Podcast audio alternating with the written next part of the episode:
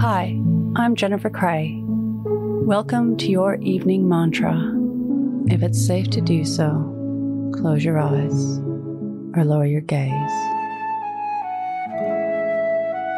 Relax your eyes, relax your ears, relax your jaw.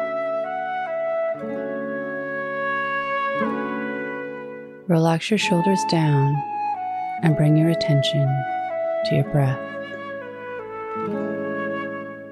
Drawing your breath down into your belly. When new opportunity knocks, some jump at the chance,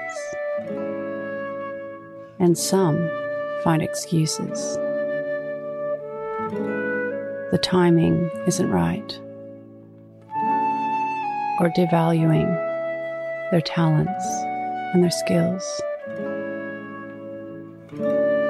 But saying yes and showing up is the hardest part. Once you're there, you'll know what to do. Someone else has seen the qualities in you, and now is your chance to prove it to yourself. You may think that an opportunity will come again, and this is true.